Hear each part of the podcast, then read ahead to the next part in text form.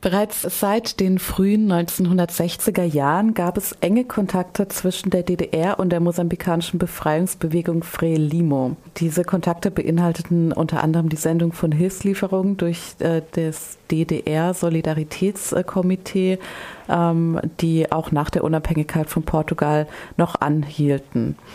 Ähm, Im Zuge der schwieriger werdenden wirtschaftlichen Lage in der DDR ab Ende der 70er, also ab etwa 1977, hat die DDR aber dann auch ein, ähm, ein neues in, äh, ökonomisches Interesse an ihren Beziehungen zu Mosambik ähm, verfolgt, was auch zu einem starken Anstieg des Außenhandels zwischen den beiden Staaten führte, den die DDR äh, mit Verträgen oder durch Verträge mit dem neuen mosambikanischen Staat abgesichert hat. In diesen Anstieg der Außenhandelsbeziehungen Beziehung und äh, diese, diese neuen äh, ökonomischen Beziehungen zwischen äh, den beiden Staaten war ähm, auch die Anstellung von mosambikanischen Vertragsarbeiterinnen in der DDR mit eingeschlossen.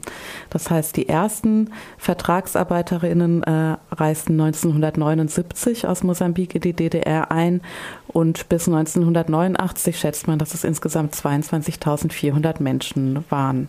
Die Beziehungen zwischen der DDR und Mosambik haben sich jedoch äh, in den 80er Jahren etwas verschlechtert. Also die Intensität hat abgenommen. Der mosambikanische Staat hatte infolge ähm, der wahrscheinlich für ihn eher ungünstigen Abkommen äh, mit der DDR viele Schulden. Ähm, bei, bei der DDR und ähm, es war dann vorgesehen, dass Teile der Löhne der Vertragsarbeiterinnen einbehalten werden äh, sollen von seitens der DDR-Regierung, um diese Schulden teilweise zu begleichen. Das heißt, äh, vielen Vertragsarbeiterinnen wurde ab äh, Mitte der 80er Jahre etwa 60 Prozent ihres monatlichen Nettolohns einbehalten. Nach dem Zusammenbruch der DDR ähm, mussten sie dann, hat sich ihre Situation nochmal drastisch verschlechtert. Äh, viele waren natürlich die unter den ersten, die in ihren Betrieben entlassen wurde, wurden und ähm, nur sehr wenige erhielten, erhielten 1990 ein dauerhaftes Bleiberecht oder die deutsche Staatsbürgerschaft, so dass fast alle alle der ehemaligen Vertragsarbeiterinnen Deutschland wieder verlassen mussten, obwohl sie sich dort ähm, ein Leben aufgebaut hatten. Ähm, nun äh, ist es mittlerweile so, dass die Anwartschaft von etwa 4.000 bis 11.000 Vertragsarbeiterinnen immer noch nicht abgeschlossen ist. Das heißt, sie haben ihr das Geld, das ihnen damals genommen wurde, immer noch nicht zurückbezahlt. Es gibt äh, deswegen auch, äh, auch heute noch regelmäßig Demonstrationen in der mosambikanischen Hauptstadt Maputo, bei denen die sogenannten Machermanes, also die äh, mosambikanischen Vertragsarbeiterinnen, ihre Rechte einfordern. Nun äh, macht Birgit Weihe mit äh, ihrem, ihrem Comic oder ihrer Graphic Novel, ähm, Novel Mad Germanis auf, auf diese Problematik aufmerksam. Und ähm, da sie am Mittwoch auch in Freiburg äh, zu Gast sein wird und im Rahmen äh, des Literaturbüros äh, ihre Arbeit vorstellen wird, wollen wir jetzt mit ihr ein kurzes Interview führen. Guten Morgen, Frau Weihe. Guten Morgen. Hallo. Zunächst einmal die Frage, ähm, dieses Thema ist ja doch relativ untergegangen, im Schatten geblieben und nicht besonders bekannt in Deutschland. Wie sind Sie denn überhaupt ähm, darauf gekommen? Wie sind Sie denn überhaupt darauf aufmerksam geworden? Ich habe vor neun Jahren meinen Bruder besucht, der in Mosambik lebt, und bin angesprochen worden von einem ehemaligen Vertragsarbeiter in gut, sehr guten Deutsch in, mit sächsischem Dialekt ähm, und wusste zu sehr zu meiner Beschämung eben überhaupt nichts von diesem Abkommen der Vertragsarbeiter mit der DDR. Mir waren eigentlich immer nur die Vietnamesen, mir vietnamesischen Vertragsarbeiterinnen bewusst. Ähm, da ich jetzt eben auch aus dem Westen komme, beziehungsweise selber in Ostafrika aufgewachsen bin und seit 88 erst wieder in Deutschland war, ähm, war mir das aber doch sehr unangenehm, dass ich davon gar nichts wusste und habe dann mich länger mit ihm unterhalten und ähm, in den Folgejahren, immer wenn ich meinen Bruder besucht habe im Norden von Mo Mosambik, habe ich eben nach ähm, Interviewpartnerinnen gesucht, ähm, weil mich das eben sehr berührt hat, diese Geschichten, die sehr von sehr viel Zerrissenheit erzählt haben. Gar nicht mal so sehr diese Lohnproblematik zu Beginn im Fokus stand, sondern eigentlich eher dieses zehn Jahre oder acht oder wie viel auch immer weg sein aus der Heimat und dann zurückkommen und was macht das mit einem? Wie haben sich denn die Recherchen für Sie gestaltet? Also äh, haben die Leute sehr gern darüber erzählt? War es irgendwie ein Bedürfnis, darüber zu sprechen? Oder mussten Sie ähm, ja viel kleinteiliger arbeiten? Also die Interviews waren eigentlich immer relativ gleich, insofern, dass erstmal eine immer eher so eine Art Fremden da war. Was will die denn und warum will sie darüber reden und hat das also hat das irgendeinen Zweck oder ist da irgend steht da irgendwas dahinter? Aber als dann klar wurde, dass es mich interessiert und auch vor allen Dingen viele Kleinigkeiten, ähm, sind diese Interviews immer ausgeartet. Also ich hatte immer ein zwei Stunden veranschlagt und meistens wurden das dann Stunden, manchmal ganze Tage ähm, wo es wirklich eben das Bedürfnis war, das zu teilen, weil gerade für die im Norden von Mosambik, die nicht so sehr organisiert sind wie die Majermanes in Maputo in der Hauptstadt, ähm, war das teilweise die Möglichkeit, nach Jahren wirklich etwas zu teilen, was aber ja ein ganz starker ähm, Aspekt der eigenen Biografie ist, dass man nochmal nachfragen kann äh, oder bestätigen, Bestätigung kriegt, das und das mochte ich gerne, wie sieht es damit aus, gibt es das noch und das war, diese Orte kannte ich und das war eigentlich immer sehr schön, diese Gespräche.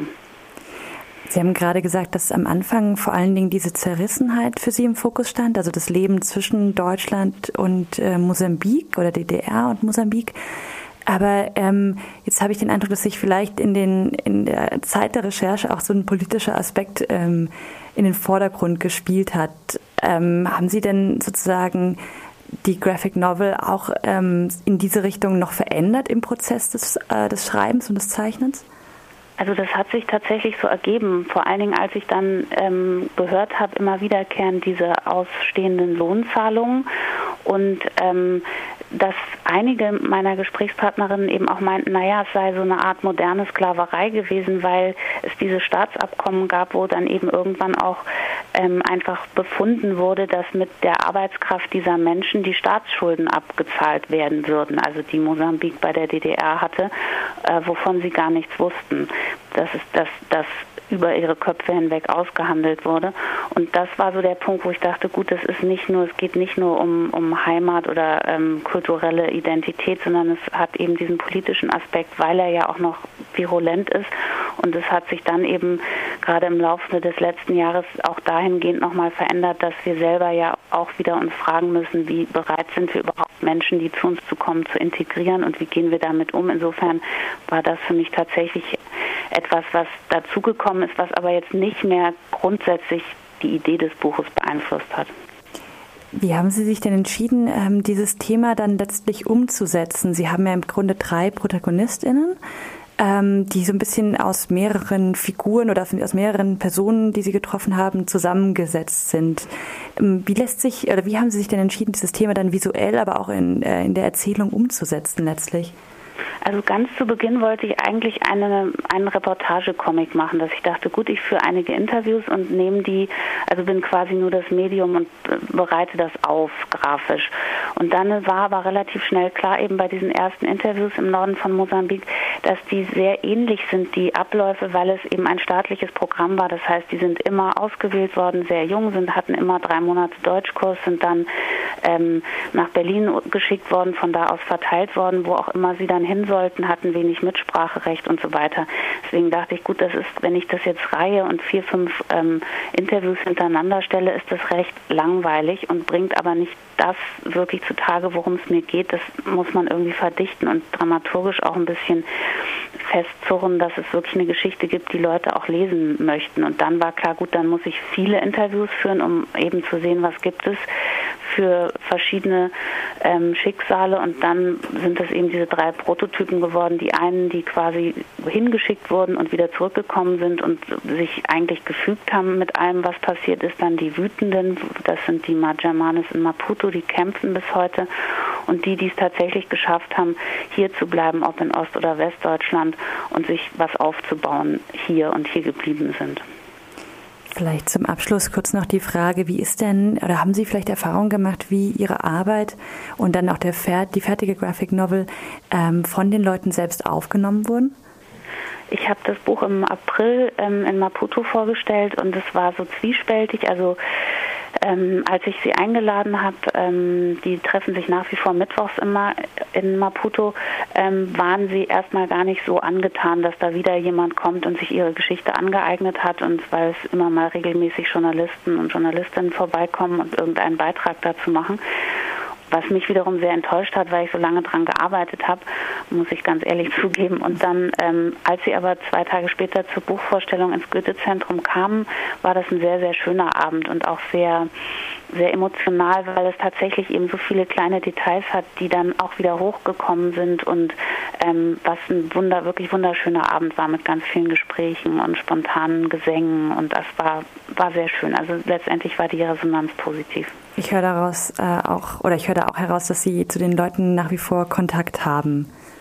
Ja, also ich habe den in Pemba, ich habe meine Blickexemplare letzte Woche erst bekommen. Da bin ich gerade in Verhandlungen, wie ich die da hinschicken kann an meine Gesprächspartnerin dort. Und ähm, die anderen, die mit denen ich in Deutschland gesprochen habe, habe ich auch gerade zur Post gebracht. Da stehen die Reaktionen auf das Endergebnis sozusagen noch aus. Okay, dann vielen Dank an Birgit Weihe. Die äh, Vorstellung ist am Mittwoch, den 15. Juni im Literaturhaus, äh, bzw. im Literaturbüro im, am Alten Bierebahnhof um 20 Uhr. Die Karten kosten 6 oder Sicht 4 Euro. Vielen Dank für das Interview und äh, eine gute Fahrt nach Freiburg auf jeden Fall erst einmal. Ja, vielen Dank. Ich bedanke mich. Tschüss. Tschüss.